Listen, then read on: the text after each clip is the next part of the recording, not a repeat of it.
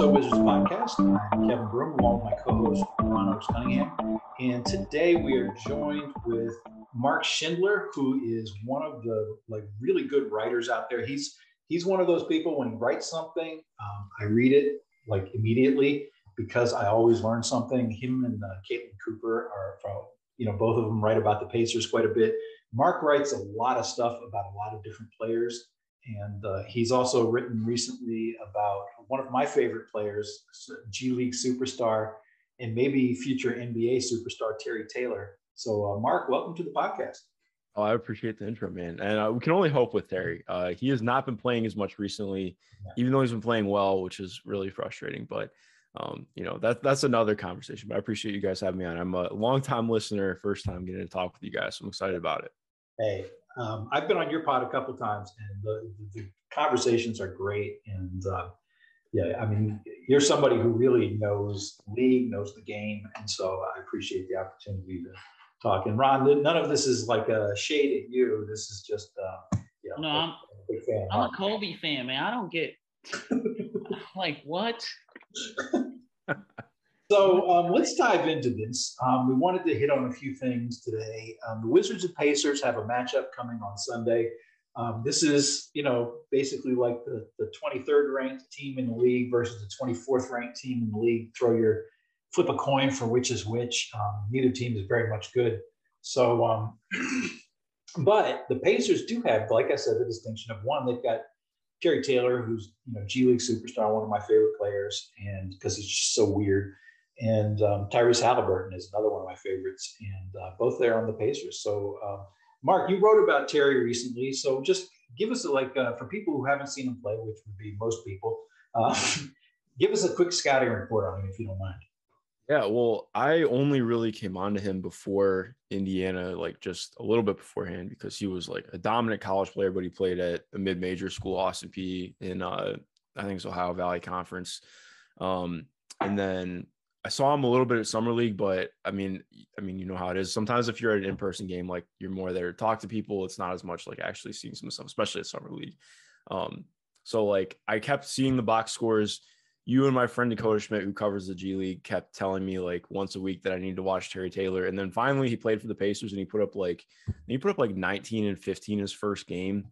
Um, and I was like, oh shit, okay. Um, the best way to put it, he's like um he's about six foot five, but he plays like just a straight up power forward from the 1990s with actual like passing vision. Like it's uh it's kind of awesome to watch. Like he's the best screener on the team at six five. Like that's not even like that's that's being completely honest. Part of that is uh because of who else is screening on the team, but um he's one of the most he's one of the best finishers in the NBA. I think he's shooting around like 71% on pick and roll finishes, which is like second best in the NBA um, among qualifiers. It's like he's been he's been ridiculous. Like he does pretty much everything except for shoot, and uh, he's just a really fun all around player. Sometimes Rick Carlisle doesn't seem to notice that, but you know we're uh, we're we're trying to make it happen. Yeah, he's he's an interesting player because, like you say, he's about the size of a shooting guard, and mm. he plays power forward. I mean, the Pacers started him at center one game because they had so many people injured, and he doesn't really have like traditional guard skills, although he does pass like a guard. He can handle a little. Um, you know, he's not like he's not going to like cross you over. He's not going to do Shammgod or anything, but he's he's competent handling the ball, competent passer, terrific rebounder. He's really strong and he's got this great lateral agility. Um, he does not leap particularly well, but he's so crafty that he, he just finishes well. And it's just I think that he's the kind of player who gives coaches a hard time. I mean, his own coaches, because they don't really know quite how to use him because he doesn't fit the mold, right? You know, the power forward is supposed to be like 6'10, right? You know, Kyle Kuzma looks like a power forward. Terry Taylor doesn't. And uh, it's it's a little weird for for the coaches to try to figure out how to use him. Um, you know. Yeah. Can he play defense? Yeah, no, he can play defense. I will say, like, I mean, the entire Pacers team plays shit defense, but he plays uh, at least uh, like aggressively neutral defense compared to what the rest of the team looks like. So he uh he kind of owes Montrezl Harrell uh his career. Sounds like he's going on to like Montrez uh like Montrez father him if you will, like the hustler, undersized. See, like all of these players, because we we pigeonhole them into roles, they repeat. It's just like how do you modernize it? From you all uh, take on him sounds like he can pass. Montrez doesn't know what pass means. No. Um, so yeah, I, I might have to watch him some more. But you know, the Pacers, they don't win games. So I, I always not. They are not an exciting team to watch this year. I can I can promise you that after watching every game this year. It's, like I like Tyrese, but I, it's like you know when he cooked the Wizards uh, a couple weeks back, it's like okay, I respect that performance because you know it wasn't a tank job or or a blowout loss where you know you played well individually, but you didn't really impact the winning.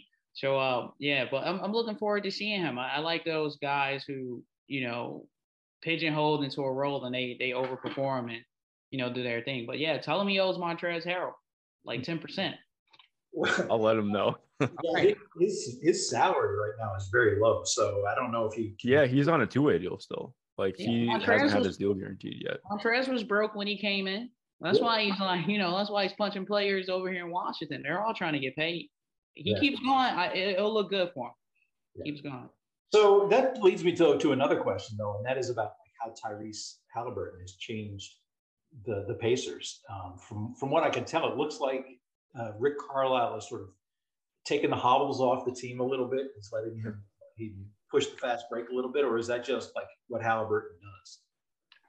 Um, I think it's a little bit of both. Um, it's kind of funny because Rick has uh, become a little bit self aware, um, and uh, like has repeatedly gone on and on about how you know Malcolm Brogdon and Tyrese Halliburton are just really smart players. He can let them do what he does, but he's very clearly calling plays in game. Like, um, and it also does not work very well. Just given where it's at right now, like Tyrese really thrives, like you mentioned, pushing the ball in transition. We saw more of that before the All Star break, before um, things started to, you know, Rick did start to kind of reel things in a little bit more.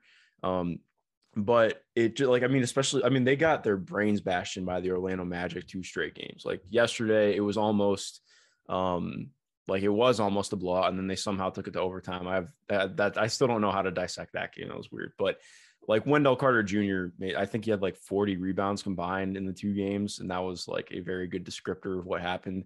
Um, the the Magic have like they're they're a better defense than I think their defensive rating shows because their bench is just so bad. But their starting unit has a lot of length. They're pretty athletic. Um, the Pacers had like absolutely nothing to get onto the interior, and I think you saw that as an issue, especially once they started to do more of play calling. Like when you when you when you start to negate some of the advantages you have by going fast, especially with Tyrese is like a pretty new on ball on ball guy. Like they really struggled to create anything in the half court that was good. So um, definitely something to look out for. I know Washington's defense hasn't exactly exactly been uh, much to write home about recently, so I'm not too worried about that. But um, yeah, I can't bog down in the half court right now. So yeah, the uh, Washington defense will be a good place for the Pacers to get yeah. offensively. yeah, Terry might drop. What what did he have 20 against us? I know he came on late because Terry in that game. Uh, Tyrese or Terry? First half. Terry yeah, Terry Taylor had no points in the first half, and I was actually kind of disappointed because yeah. I was expecting a big game, and then he scored 18 in the second half. Yeah, he had that dunk on Kuz. Um, yeah, yeah. That, all, that they almost didn't count because it came back through the rim. But yeah, that was awesome. I've seen that maybe. I mean, I've been watching the NBA since 1978, and I think I've seen that maybe two or three times where a guy dunks and bounces it off the head of, a, of an opposing player. It, it was awesome, man. I think that that's literally like his only dunk the last like month. So it was, it's pretty dope to see. Yeah. yeah. Sounds like you all need Miles Turner. Maybe he wasn't piping at the bits. Yeah. Maybe. No, they uh it's tough because I I thought he was gonna be back already. Um I don't know what I mean, I don't I don't want to say that they're it's straight out tanking because they have done a lot of things that are like trying to win still, but it it feels like maybe it's getting pushed out a little bit. Um, but they miss him for sure. Like the center rotation is is bad right now, or I should just say the front court rotation. Like in terms of actual potential, it's cool. Like Isaiah Jackson, really intriguing guy. Mm-hmm. Um, Jalen Smith has has has shown good flashes, but his box score is way more than he's actually doing on court.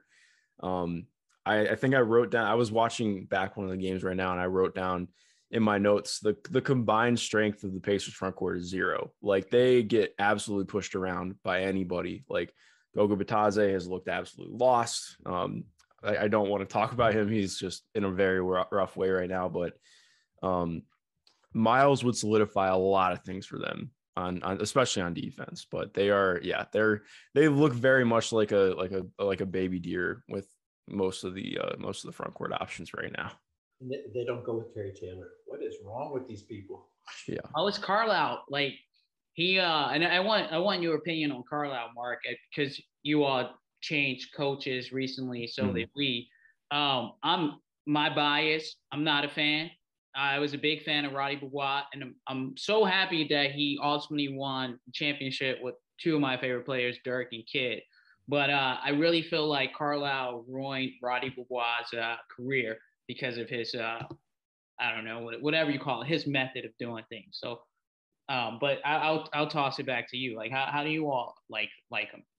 Yeah, um, I've been so it's funny because I think most people in Indiana really like him. I've been pretty lukewarm. Um, I think, uh, and not I'm like I mean he's obviously a great coach. Um, he's done a lot of great things, but um, I think it was Tim McMahon had the article just about how he handled things from an interpersonal standpoint, and that stuff doesn't sit right with me. Like, not to go on a rant on your pod, but like, I don't know, it really bothers me that we can see all this stuff about him, like literally like creating the most toxic work environment possible, and everybody's like, oh well, it could be a lot worse. I'm like, but that's the problem, man. Like, we let that kind of shit go on because it could be worse. I'm like, well, I don't know. Like to me, like that's kind of shit. Like he's the president of the, the fucking coaches association, like doing this kind of shit. And like, um, so I, I don't really like that. Um, I, I already had hesitations about that coming in, and he's uh, like, I don't know. He's he's very clearly got a much bigger role than just a coach for the Pacers, and he doesn't let on about it. But it's like, I mean, in everything they do, um, in the way that he talks about things, it's pretty clear. Um, so it's just he he's kind of uh, he's he's very good at what he does. He's very charismatic to the people who who don't see him every five seconds. Um, so I'm not I'm not the biggest fan of him, but uh, yeah, he, he is a, a world class jerk, and I say this as somebody who actually likes him. I mean, years ago, years ago, hundred years ago, it feels like uh, when he was with he was coaching the Detroit Pistons, and I remember I asked him a question. He was uh, in DC for a Wizards game, and I asked him a question about why Richard Hamilton had been a poor defender in Washington, but when he went to Detroit, he became a good defender. I got to pause. I think you're the only person I've ever say call him by his actual name, not call him Rip. well, I, I knew him as Richard, so yeah. I didn't call him Rip. But anyway, so uh, Rip. Anyway, he he. Um, so Carlisle answered the question. and This was pregame and I caught him like right at the end of the little pregame scrum, you know, and uh, we talked for about 20 minutes out there in the hall. And then he asked me to come back to the locker room after the game. So I did. And we talked for another, you know, 45 minutes, an hour or so.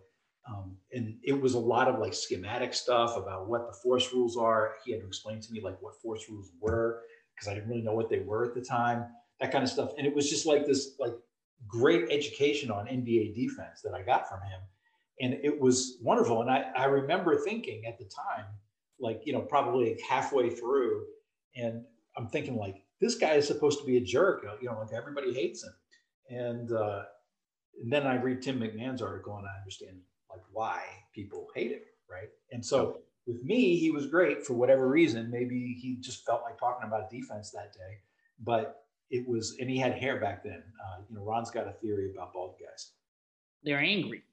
Yeah. I, I believe that, man. I I, I mean, I can't say I've ever seen a happy bald guy. So yeah, like eighty-five percent of them are angry. But uh, yeah, maybe or uh, conspiracy. He was dunked on by like a springy guard before. You know, when he played. Maybe someone we have to go back to through the NBA hardwood classics to see him getting banged on in the in the garden because he hates Dennis Smith Jr. Could have been at UVA when he was at UVA, you know, getting getting banged on or okay. Like that. Oh, so he went to undergrad at UVA. Yeah, yeah. Hmm. Okay, I knew him from like the Celtics. It was like, well, at least Carlisle played. You know, you know, he's he's played. He's he's a good, good basketball player. But yeah, he hated Roddy Beaubois. Probably would have dunked on him. Um, he hated Dennis Smith Jr. Definitely would have dunked on him. Uh, yeah. Terry from, from that one conversation that I had with him, that, well, two conversations in one night, but you know, I think he does prefer like longer, taller guys. you know, he he one of the things he talked about there a lot was like Ben Wallace, and at the time Clifford Robinson was the other defender, and those are both kind of these like they, they would both be terrific in today's NBA because while they were like Ben Wallace was a little on the short side, but he did have long arms. He was really strong and he was freakishly agile as well. And so, you know, it, that could be part of what uh, you know Carlisle is thinking. Um, yeah, and it's like I don't know. I don't. I I, I can't pay him too much as a bad guy. As just as far as his coaching, like um, he's especially now as the season's gone on, he's done some really good things. I think that like it's just very clear that he has a system and he wants it played his way. Like um, like even with Sabonis earlier in the year, like um, I mean, he's not a shooter. Like he does not. I mean, he's not. He's not a good shooter. He doesn't really like shooting from three. Um, he's best with the ball in his hands, being able to make decisions, kind of running like the point for the team. And they've tried to play five out like most of the like at least half the season with him here, and it didn't work. Like I mean, believe it or not, like if you play five out and you have you don't have the actual personnel to do it, you're not going to get guarded like it. And it was frustrating to watch and it almost felt like in some ways he was like doing like in spite of you know like i mean rick's a smart guy he knows how his team's getting defended so it was like um it was i don't know like stuff like that has happened throughout the year uh, it's just kind of felt like he's not very content with the roster um which i mean clearly that that played out with how how some of the trades went but um yeah it's definitely been a weird year for that's that's one thing like because i mean but it's the stuff that i you hear about like him basically torpedoing Jamahl Mosley, who was his assistant for the Dallas job, when you know he could have recommended him, but basically he he decided that Jamal had some kind of cons- you know was conspiring, was angling for the job or something like that, and so he torpedoed him. And it's like, you know, come, what are we doing here, man? Like exactly, it's it's some bullshit. You can't be. I mean, you, you just can't do that. It's just so chicken shit. So yeah. Um, so as long as we're talking about coaches, let's talk a little bit about Wes Unseld. Ron uh, is not a big fan. Um, I got to say, I'm not the biggest fan. But Mark, what what are you seeing? Like when you see the Wizards, um, what are you seeing? We we touched on this when we talked earlier in the year about like the Wizards' offense and the complexity and that kind of stuff. But I'm just curious, like what you see as sort of the the outsider, outside perspective. You know, not watching the team necessarily every game. Yeah. Um, I think I do want to say part of it is really tough because I feel like I mean some of this is on Tommy too. Like I think it's hard to talk about coaching without talking about the front office. Um, like this roster just doesn't make sense. Like I thought I wrote about coming into the year how I thought this was they they had like a unique point to jump off with. They had just a bunch of really quality NBA players, excuse me, or at least like guys who could you could at least see roles for them. They're they're they've they've proven themselves in the NBA. You know they could fit on a team. Um, I mean, I thought it was pretty clear that they needed consolidation trades like as quickly as possible because you you just can't have 13 guys who can all play on the same team. Ego wise, it doesn't work. I mean, we saw that with this team. That's that's been an issue. Um, but like even when Brad and Spencer were both healthy before Spencer got traded, like just didn't make sense. Like they were doing, they were running a ton of actions where Brad and Spencer were both off the ball. And I get it to a degree, like you can use the gravity of guys like that, but like also, I mean, you pay those guys to be your primary options for a reason. Like, use them. You can't just like running stuff through Kentavious Caldwell Pope as much as they have has been like perplexing to me. Um, I mean, Kuz has been really good. Credit to him. Um, but I mean, part of him coming on has been with Brad being out now, but like, I just haven't really liked a lot of what they've done. Like, I get wanting to uh to do some more of the high post trigger man stuff, but I mean, Gafford's come along a little bit as a passer, but like, I mean, especially early in the season, um, I mean, he's throwing some just his his ball placement is not very good. Um, I, I, that clearly didn't work. I thought it worked at times with Trez, but not. I mean, not to the level that you need to run it as often as they have. Overall, like I just think the offense has been kind of wonky, and it just doesn't make a lot of sense to me. It's almost like I mean, like you mentioned, I think it's overly complex most of the time. Like they're trying to do too much just to get a simple action going. When I think, especially earlier in the year, they had the personnel to just try and be free flowing, um, and they've never really done that. Yeah, yeah, it's it's interesting because your point about the like you know running a lot of the high post triggers and you know having the big man out top as the sort of decision maker, doing dribble handoffs or skipping the dribble handoff and going to the next guy. Um, one of the th- one of the things that makes that work in a lot of places is when the big man has the ability, or whoever it is that's out there has that ability to just turn and shoot from three. And obviously, Gafford can't do that. I mean, Gafford is three feet and in, period.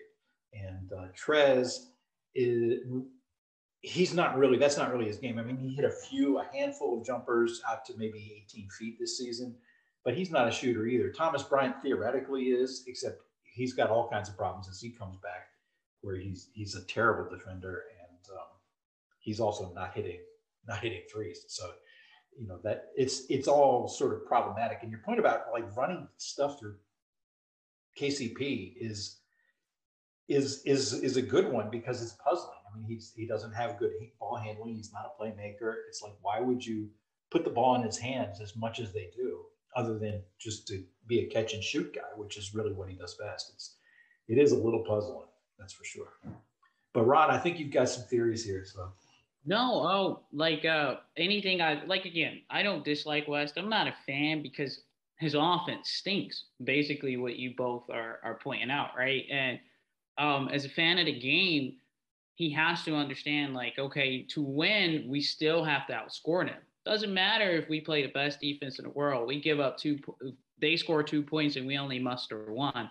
We're going to lose. And so yeah, we've been well. I I haven't. I've been tweeting out that uh, I think he needs an offensive coordinator, like bring in like an offensive mind to help him. You know, to to at least have someone to I guess like barter with over. Okay, if I do this on defense, how would you counter it? Because then it makes them both better. It it allows him to okay figure out some more complex defenses to throw off the offensive mastermind and conversely have the offense okay this is what i'm going to use against the defense that i see we don't get that instead you know as you both like alluded to we get kcp to his credit I, I don't know if they're necessarily like running it through him but he's one of the only other guys on the team who can break down a defender off the dribble. And now other guys who can do it are diminutive. And ish smith now you know, he was if he could do a step back floater he would have he couldn't get to the paint. That's that's how limited he was. So uh, that's my knock on him, but it's all been rendered moot, moot because uh, Beal endorsed him today. Like Bradley Beal came out and said he, he did a great job, uh, I guess, navigating the collection of mid um, that we had in, on the team, and he's going to be back. Me personally, if I had billions and I was writing a check, I would have done what the Pacers did last year, one and done. Good job, bring in someone else. But you know, I'm not writing those checks. So that, that's what I think of. Just he could tweak it, but right now it's it's not really that good. See, I'm not quite there with firing him yet. Um, oh, you're a nice I, guy. I wouldn't put it out. It would depend on who's available, and you know whether I thought I could get somebody that you know is definitely an upgrade, right? So that would be a factor. I mean, he is a first year head coach. He's been an assistant forever, obviously. Um, so you know, the theory was, of course, that he, the, the fact that he'd been an assistant for so long would shorten his learning curve as a head coach. But, you know, every head coach, I guess, has got to have a, some kind of a, a learning process of how to, how to do what they're going to do.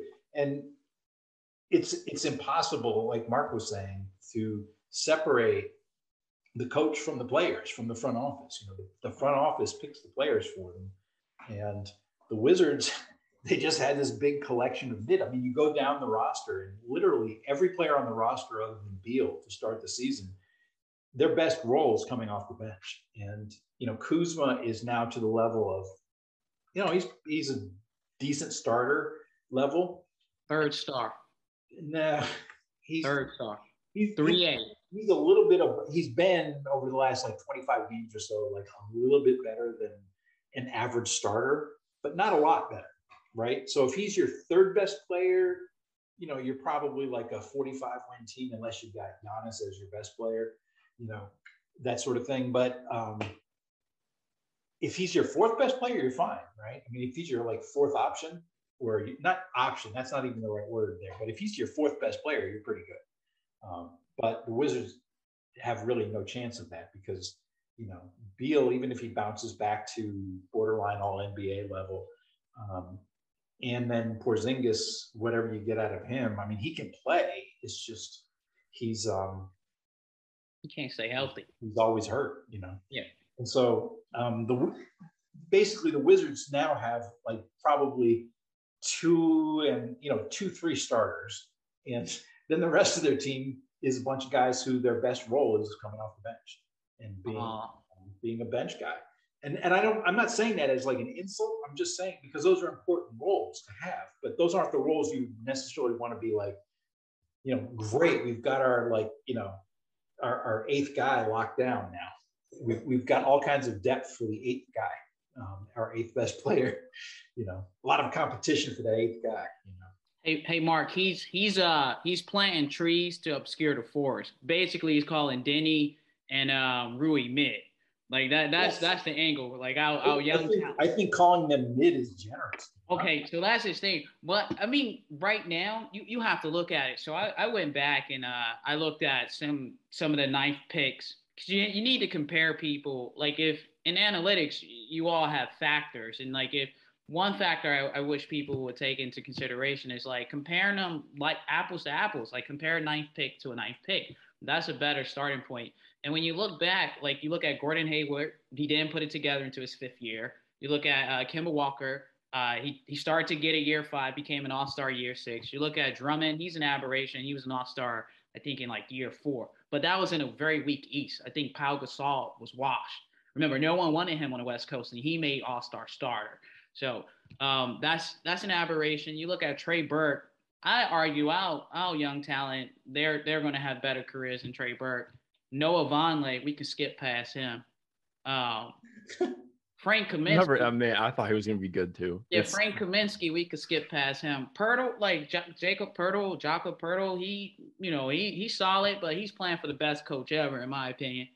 Uh, Dennis Smith Jr., you know, Carlisle, we, we was talking about him earlier, but still, he he's not going to put it together. And then Kevin Knox. Oh God. like so, so like you know, it's, it's levels to it. I, am just saying, like, let's let's wait till like year five because when you when you say Kuz is like uh, right now, I think Kuz is our fifth like most talented player. Brad first, KP second, uh, Deni third, Deni or Rui third or fourth, give or take, and then put Kuz there at fifth. And you know, but that's just me. Like that that's just my take on it. So that that's what Kevin's really doing. He's like, we only have two starters. He he doesn't he doesn't like the young talent, and he's not the only one. They're very vocal on this side of uh, on Wizards Twitter. They is always who we passed up. Like we could have had list any player who had a good game that night. That's who we could have drafted instead of uh, Deni and Rui. And it's just like when you scale it back. I mean, I could pop, I could see Deni and Rui growing into like a Gordon Hayward type player, like or, or something like close to it, figuring it out by year five. One is in year two. One is in year what? Year three. This yes, this is year three. So yes. yeah, like that. That's right now. That they're coming off the bench now, and they're learning. But anyway, I digress. No, I uh, I don't. I've really liked Deni this year. Like I think Deni's made some real strides. I know his box score is pretty similar to last year, but he's gotten a little bit more efficient. He's a little bit more comfortable with the ball in his hands. The defense has been really good. Like his defense is quality. I do wish that like he. The only thing I can't stand about him is that he like and part of it is like it's how his defense works for him. But like he loves giving ground at the point of attack and just using his length to like bring somebody in and he'll shade them to the rim. And he's good at it, but like I want him to get stronger on, on, on the ball defensively. But I mean, he's he's good there. Um, I mean, he's he's grown more as a ball handler. A lot's just like so much more would be unlocked from if he could shoot. And like if they could get anybody who can get him to shoot, that would be amazing because I I mean I agree with you. I don't I don't think he's gonna get to a Hayward level, but if he could shoot, like I mean, that's yeah. the same kind of player we're talking about. Like that's a guy who can like I mean, he's probably the best passer on the team or close to it. Like he's got the best passing vision on the team that I can like. I mean, Kuz has been fine as a passer, but like the, he's way overtaxed. I mean, other than Beal, I should say he's the best passer on the team, but that's also not saying much. But Rui is like Rui is just an enigma for me, man. I really like Rui, but it's just uh like I mean the, he's shooting like mad this year, but he's not shooting that much anyways. Um I, I like the I mean the face up stuff is still really, really intriguing. I do think like as much as the defense as a whole sucks, like he's a little bit better on the ball defensively, I feel like. Um, but not by much. I mean, that's that's not compared to where we were last year. It's not much, but like he, he's better he's, on the ball, but man, it's like yeah, the I mean, but but exactly like the off ball defense almost feels worse than last year. Like, Yeah. I mean, part of that's probably being away for as long as he was, but um, he just still feels like a project. And I know that's part of of who he was coming in,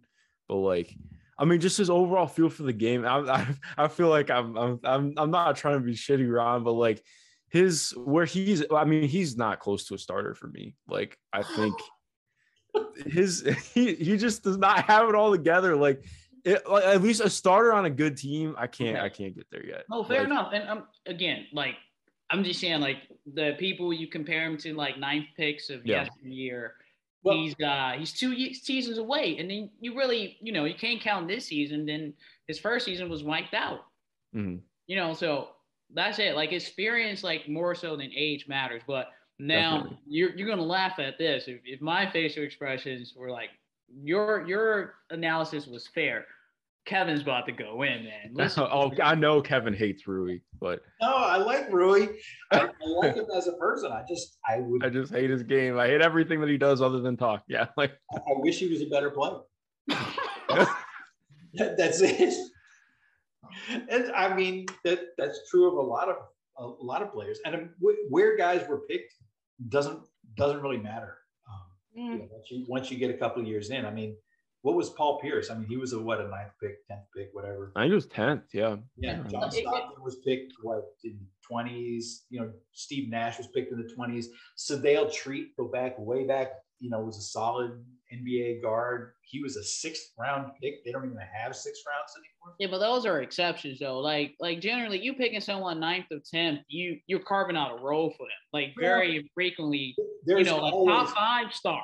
You there are expect to be. always there are always guys who get picked outside of the top five. Fair enough. Yeah, always. Every year there's an exception. Jokic, Jokic was a second round pick. Gilbert Arenas is a second round pick. Uh, Carlos Boozer was a second round pick. I mean, you can go through. There's a lot. eh, A lot more stars one through five though. There are a lot more stars picked one through five. So like I'm with you though. Like it, it's it's not like a big factor, but like if we want to compare our young talent, like who But look at, look at like for example, look at Memphis, right? And Memphis, you know, you've got Desmond Bane. Where was he picked? Like in 30th. right? yeah, 30th. 30th, yeah. So I mean, yeah, they've got Ja Morant picked second, but you know, you, get Bane, you've got Who uh, slept on Bane? Clark, who's a really it. productive player. You know, they picked him what like 17th or 21st, right? He, he was in the 20s too. And so it's just like you can get guys. Um, Yeah. You know, and, and at nine, yeah, I, I mean, I get the point. You know, a lot of times you are picking guys who end up being role players and that kind of stuff. But, you know, at nine, when they picked um, Avdija, for example, they could have picked Albert, you know, and they would have, you know, they wouldn't have needed to go out and get Spencer Dinwiddie, for example. We had Bill though. Like uh, Haliburton coming out, just felt he was more of a combo guard. Like we spoke about this. It, why get him when you have Brad combo guards together. So no, I'm I'm with you. Like I, I would have picked no. Well, I wouldn't have picked Deni. I don't know who I would have picked because you you have to like place yourself in there. It just would not have been Deni. well, I, mean, I, I wrote ahead of time. I would have definitely picked Albert in that spot. No, I'm with you. You love his game, and I, love his game. I'm I'm excited to like. like second in that draft. So you know, I liked him from from from jump. But think about it. If you picking someone like top two, you're you're imagining him becoming a star. Like picking someone number two, you pick someone three, it's like Brad, it's my turn to be a star. Like so these ninth picks, like and further down you go, are kind of slotted into roles. And I'm with both of you. Neither of them have played their role, like they haven't become a star in their role. Right. Like so therefore it's like, okay, well, they won't become a star. And it's just like, yo, these later picks, wait till year four, year five. Typically pick up that pick up that fourth year option, and then that's the year they know they're motivated to get paid on the fifth year. Like that, that after the fourth year is over, they're motivated to get paid. And then typically that's when they start to blossom. And I know like age matters a little bit more because it extends their prime. But Kevin, you I think you told me most players' prime is like 26 to 29 or something like that. And That's how about, guys I'm sorry, what? What did you say? that's about right. Yeah. All guys are uh, 23 and 21. Yeah, I mean, and that's why it's like you know, I'm not saying like just cut them, right? I'm just saying Get better at basketball. that they haven't been that good yet, and so we're we're kind of basically in the same position because what I, what you just said is basically my position on these guys is they're just, they're just not that good yet. I think they are. I, I think they haven't become stars in their role. I, I just think, but that's also like, like, like Deni got hurt last year. Yeah, but he needs a ton of work on his game, especially his shooting. And um, you know, same thing with uh, with with Hachimura, except Hachimura needs work on basically everything else. Right? He shoots the ball pretty decently, but um, you know, he he he's significantly overrated at it from the mid range. But um, his basically he needs work with everything else, including his motor, because you know, yeah. You know, Beal said today that he uh, he plays hard, but uh, I respectfully disagree with that. I don't see. Yeah, he, need, uh, he needs Russ to get in his ass. Like Russ was tough on him. Like to, to Westbrook I know there's, hard, yeah. Yeah, there's an inner dog in him. Like maybe that's a Japanese ritual. You you slowly like you know it builds up, it culminates, and then when it's at its apex, boom, that's when a samurai is born. Like he wouldn't call himself the black samurai, notwithstanding like you know him being a black Japanese guy. But to call yourself black samurai, you you have to like feel you're special and deserving of it. Otherwise, people are gonna talk shit about you. So I know there's a dog in him. I, it's just I I just wish we would see it um, a little more frequently. Feels like it's gonna come out like four years in OKC or something like that. You know. okay, that's usually what happens to us, Mark. Our players become better at champions when they leave. Yeah, that's right. That's what. So um, today uh, we're recording this, by the way, on March third. This is what the evening of March third. What's today? Thursday, right? And Bradley yeah. Beal spoke this morning, and you know most of what he said was just kind of standard stuff. But one of the things that he did say was um, somebody asked the question. It was a hell of a question, but um, if it was fair to say that he was leaning towards re-signing the Wizards, and Beal said that it was fair to say that. And so, um, Mark, let's go to, to, you first. Like, what are your thoughts on that? I mean, from Beal's perspective, obviously, yeah, of course, it's two hundred forty-six million dollars. But um, yeah, just curious, like, what uh, what you what you think about Beal, the situation there with the Wizards and contract? Yeah, um, yeah, when I saw that this morning, I guess I wasn't super surprised because a, I mean, he's not gonna just come out and be like, "Yeah, I'm not gonna resign here." Um, but definitely like the the wording, like he could have said, you know, like I mean, he had even just like a month ago, he'd been kind of more like, you know, we'll see. Um, so this is definitely a course change. Um, I guess from my perspective, like I've always felt that Beal is kind of an underrated player in some ways. Like I, I always thought that, um, I mean, the, the defense was absolutely abhorrent in the 18 19 season. But other than that, like it's been like just like I mean, it's been not great, but it's not been like the historic levels of bad. That I think just painted as.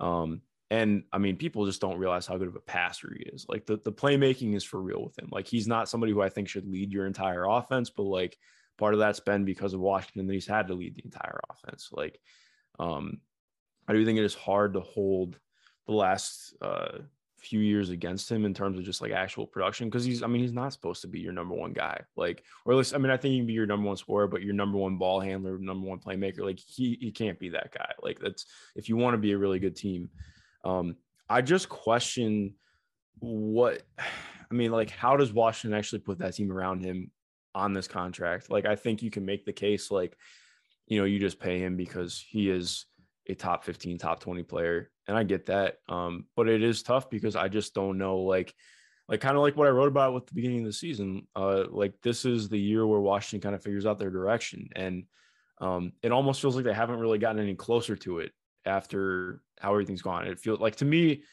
it almost feels like signing Beal would be a little bit of a, a half measure, but it's kind of tough because they made the KP trade, and not that that solidifies anything. I thought it was fine. You know, you're getting off um, Bertans' money and and Dinwiddie's money, and you're that those clearly were not working for internal reasons too, and um, so there's more nuance to it than I think it's thrown around, but. I just don't know how you make this team that much better with with what you have right now. Um, and and still build around Beal. Like even if let's say everything really hits and Kristaps is healthy next year and and he somehow regains a little bit of mobility um, and looks a little bit better defensively. Um, and the three comes back for him. So you're already conflating a lot of factors. Like, and let's say, you know, Beal is healthy too, and his shot comes back, which I think will. Like, I don't, I'm not really that worried about that. At least he back to like 33 or 34%. But even then, like, okay, is is Deni taking a big jump and he can actually be a starter? Is Rui doing something for you? Like, is Gafford finally going to be allowed to play more than 18 minutes per game? Like, I still think he should be playing more. Like, I that's one of my least favorite things this season has been the way that Gafford's been handled. Like, he is a good player. Like, it just it's it's very frustrating. But um, point being, like, even if all that stuff pops, like, what's that? Like a 45 win team? So I I don't know. Like, it's it's a conundrum, man. And I I don't really I don't get as heated about contracts as I think some people do. I think get good players and figure it out from there. But obviously, money does play a factor, and if you're not ready to actually be a competent team, I don't I don't know. Like, and I think with this team has never actually taken a chance to rebuild.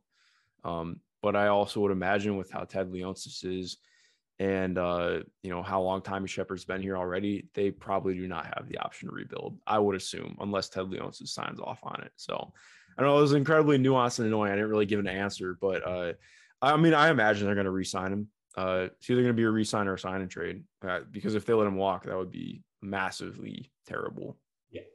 So my theory on it is that Beal will resign with the Wizards. The Wizards definitely want him.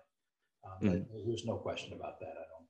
I mean, it would take a tremendous sea change for them to like suddenly say to Beal, you know what, we're not going to offer you the max, right? Um, my theory is that Beal will take it um, and that he'll he'll play out. I think that his like long term um, best interests are all predicated on staying in Washington. You know, I think if he's if he resigns, takes the maximum, even if the team never wins, he'll make the you know for the rest of his life until he's 80 years old, he'll he'll make a living off of the Washington Wizards um, whether that's being you know a future general manager, a future coach, a future broadcaster, you know whatever it is that he wants to do. I think he'll be able to do that within this organization. And so, you know, if I was advising him for sure, I would say stick it out in Washington, unless you know he just can't stand the loser, which I, I don't get that sense. He's already been here for this long, man. Like, I, yeah, it's. I mean, it's it's the kind of thing where it's like you know, he, there's no place else he can go where he is the man, where it's his team, you know. And, and it seems really important to him too. Like he likes it. Um, yeah, and I mean, here's the thing: I, I, it's a business. I mean, his he he can basically set up generational wealth, and he can set up basically the rest of his life as the, you know the icon of the Washington Wizards franchise. And uh, you know, again, if I was advising him, I mean, if I was in his spot, I would take the money and I would take that long-term security and I would try to be the good guy in the community. I'd be giving out turkeys every Thanksgiving and you know organizing clothes drives and creating a foundation you know all that kind of stuff to benefit you know kids in Washington or whatever you know something in DC and I would definitely just like cement my my position there in the city. I mean that that would be me. Now that said, if I were the Washington Wizards, I would have traded him two years ago because you know I think that Beal I get what your your point, Mark, about Beal being underrated in terms of like his skills, you know, the kind of player he theoretically could be. I think he also it's weird because I'm about to say he's kind of overrated at the same time in that, you know, the the and the problem is is that the team overrates him in in that yeah. put him into that like upper echelon of like where they're relying on him in a way that that a team say would rely on LeBron or Giannis or um, you know Steph Curry, you know those kinds of guys, and he's not that guy. He's, yeah, he's a very good player. He's not a great one, and so um, I, I, like I said, I would have made that deal a couple of years ago to maximize the return, and at this point, it almost feels like it's probably too late to get maximum value for it. Um, Ron, you look like you got something to say. Yeah, no, my my thing is, uh, I well, he's gonna resign. Um, you know, great skill offensive players like that uh, don't fall into our lap. And then when Kevin mentioned a couple of weeks back that he can be like the cornerstone of like the Washington Wizards, the face of the franchise. First, I was a bit uh, quizzical because I'm a Gilbert Arenas fan. Um, I grew up under I grew up under Gilbert. Um, I'm I'm too young to to have ever seen Wes Unseld play. So it was it was Gilbert and then Jordan. We knew he was he's a bull. Like you know, you, it's like LeBron's a Cav. He's not a Heat. You know, it, those type of things. Um, but Bill can do it. You know, he's never gotten into any of the off uh, off the court trouble shenanigans that um, you know John Wall and Gilbert Arenas used to do, and no one else. Those are the only two players like you can say are on his like on par with him skill wise, because he's way more skilled than all those guys who came before him. Like evolution, you could chalk that up to evolution. Um, so with that said, I know they're going to pay him, and I just when you all say build around them, I, I think they're doing it now. Like our best season, we're kind of replicating that uh, in a modern version Instead of Marcin Gortat, we now have Kristaps Porzingis if he stays healthy. Instead of Markieff Morris, um, or or you can say oh Otto, depending on whatever you want to put, whoever you want to put it. We have Kyle Kuzma, who a little, little tall, a little bit better, slightly maybe better, but we have that. Okay, not as better, he says. Oh, I, I think he's better. He, he'll at least fucking shoot, man. Like, well, so Otto. Here's the thing, though. I mean, look, we don't need to litigate Otto Porter, but um, Otto, especially towards in his final season with the team, you know, when he in his best season with the team, his usage rate was around like you know 18, 19 percent, and um, he was hyper efficient. He shot three extremely well, rebounded well, and was a terrific defender. You know, I know there's a lot of debate about. He was that. pretty good. I, I, will say he was pretty good, but it was always maddening when he would not shoot. Man, like yeah, he was the guy. Like he could have taken 15 shots a game. And I would have been happy with it. He's like, yeah, yeah, but. and and he was actually like um, a, a, really good mid-range shooter as well.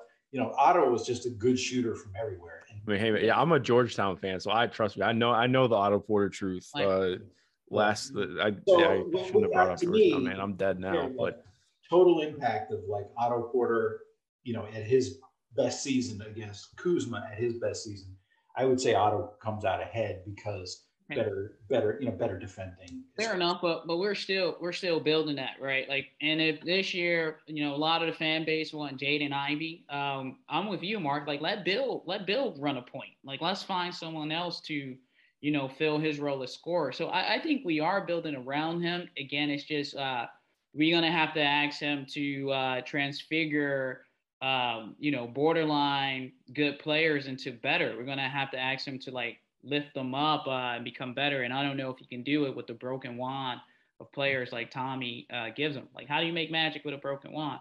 But we're to pay him. I think we are building around him. Like, we've never had a Kristaps Porzingis type player in DC. Like, we have a unicorn. We have something truly like special that the world hasn't seen before. Theoretically, if he's uh if he if he's able to uh, bounce back. That's the problem. yeah, yeah, yeah that, that's always the, the the but right? Like like if or like the condition. Like, yeah. Can he bounce back? But you know what? I'm I'm leaning. These players have the best health care. Um, these players get the best nutrition. I'm just hoping, you know, like all of our bodies, if we diligently take care of them, uh, we heal. The further we get away from an injury, the stronger we become. Because like that Nietzsche, what doesn't kill you makes you stronger. So I'm hoping all of that comes true. And unlike that, our best seasons, we have a bench because, as Kevin said, uh, you know, oh, Rui, Finney, they, they, that's all we have right now. So like, if, you know, these players pick up, we have a bench, so we're solid. Uh, I think we're building. I, I would just like to see us uh, maybe get another like some more shooting. We have Corey Kispert, um, maybe another shooter to put on. So when we go, you know, five outlet, Bill attack, you know, we can we can hit them. I dare you to help with the, you know, one of the top skill players in the game. Now, as for last, for Davis Bertans. No, no, I hate Davis Bertans. That's the only player in the NBA I'll negatively talk about. He's not good. He's just tall. He's a six ten guy. Oh, and he can shoot. He's a very great shooter. Other players can do his job. But the last thing, last point on, on his contract, um, I'm never going to tell someone, you know, don't get all the money you want and you deserve, especially when it's like a back tax um, because you know when when Brad was having his best season and blossoming, like all around the world, getting like coaches being ridiculed for not voting him as an All Star replacement. Um, Ryan Anderson was a Berkeley dude, so shout out him. Ryan Anderson was making more money than Bradley Beal. In no world should Ryan Anderson make more money than Bradley Bill. He's a far superior player. So a lot of these players, you know, that super max or these like overpaid contracts is because you know they didn't get that value when they like honestly deserved it. So it works as a back tax. So yeah, we're gonna pay them, and we're gonna be mid 48 wins. Here we comes. first round exit. 48 would be man.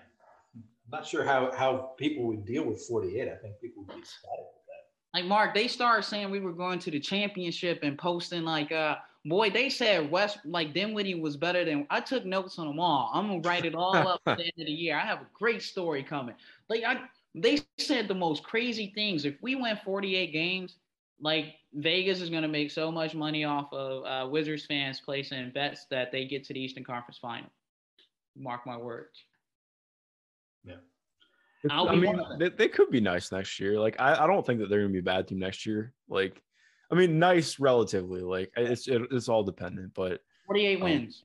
So my, my thought on that, and I've said this before on the podcast, and I wrote it as well when they when they traded for Porzingis, is that one thing that I love about the deal is that they traded some guys they don't want in exchange for some variability, right? So if Porzingis plays 70 games for some freak reason, right? If he plays 70 games and he plays, say, as well as he did in Dallas this season, which was, you know, would be basically like all-star level, All star. right? So if he plays at that level and he plays 70 games, the Wizards could win 48 games, sure, He'd 45, 48, somewhere in there. Um, and if he plays 35 games, you know, then maybe they win 35 games, right? Not all 35 that he plays, but you get my point, is that they could win 35. And so there's some some more variability. Basically, they've increased the range of, of potential outcomes that they can have because for the first time since you know John Wall started getting hurt, the Wizards have a couple of guys who have the potential to produce at an all-star level in Beal and Porzingis. And And Kuzma. And Rui. Beal and Porzingis, and the list ends there. Oh, and um, it, Rui is, you know, if he improves a bunch, he's at least like three years away from being that level.